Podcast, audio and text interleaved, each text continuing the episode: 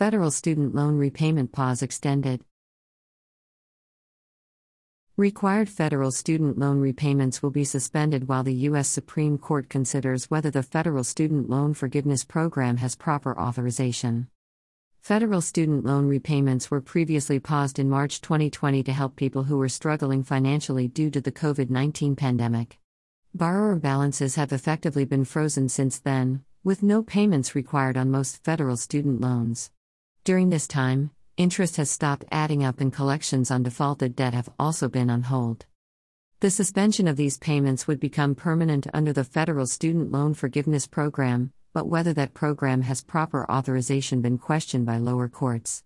The pause in payments was set to expire in January 2023, but the U.S. Department of Education had told borrowers that the forgiveness program would be implemented before those loan payments would be due.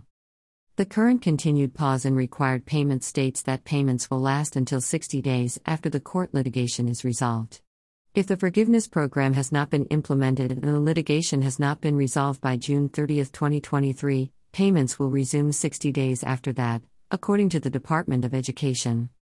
If the Supreme Court determines that the forgiveness program does not have proper authorization, there are several programs that can still be used to further defer payments for individuals and families who are struggling. Eligibility requirements for student loan deferment programs can be found on the U.S. Department of Education's Student Loan Deferment page. These federal programs allow eligible individuals to pause student loan payments for up to three years.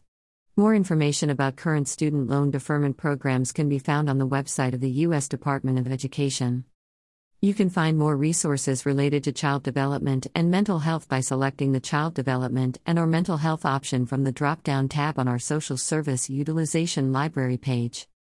You can find links to the resources mentioned in this episode with a written version of this story on our website at cincinnati.unitedresourceconnection.org. You've been listening to the Hamilton County, Ohio Social Service News, now available as a podcast on Amazon Music, Audible, Apple, and Google Podcasts, iTunes, and Spotify. If you have social service news to submit to this podcast, visit cincinnati.unitedresourceconnection.org. Once there, you can also subscribe to get a free summary of the past week's local social service news stories emailed to you every Saturday morning. So, subscribe to our e newsletter and podcast, and visit us online to discover more social service news and resources.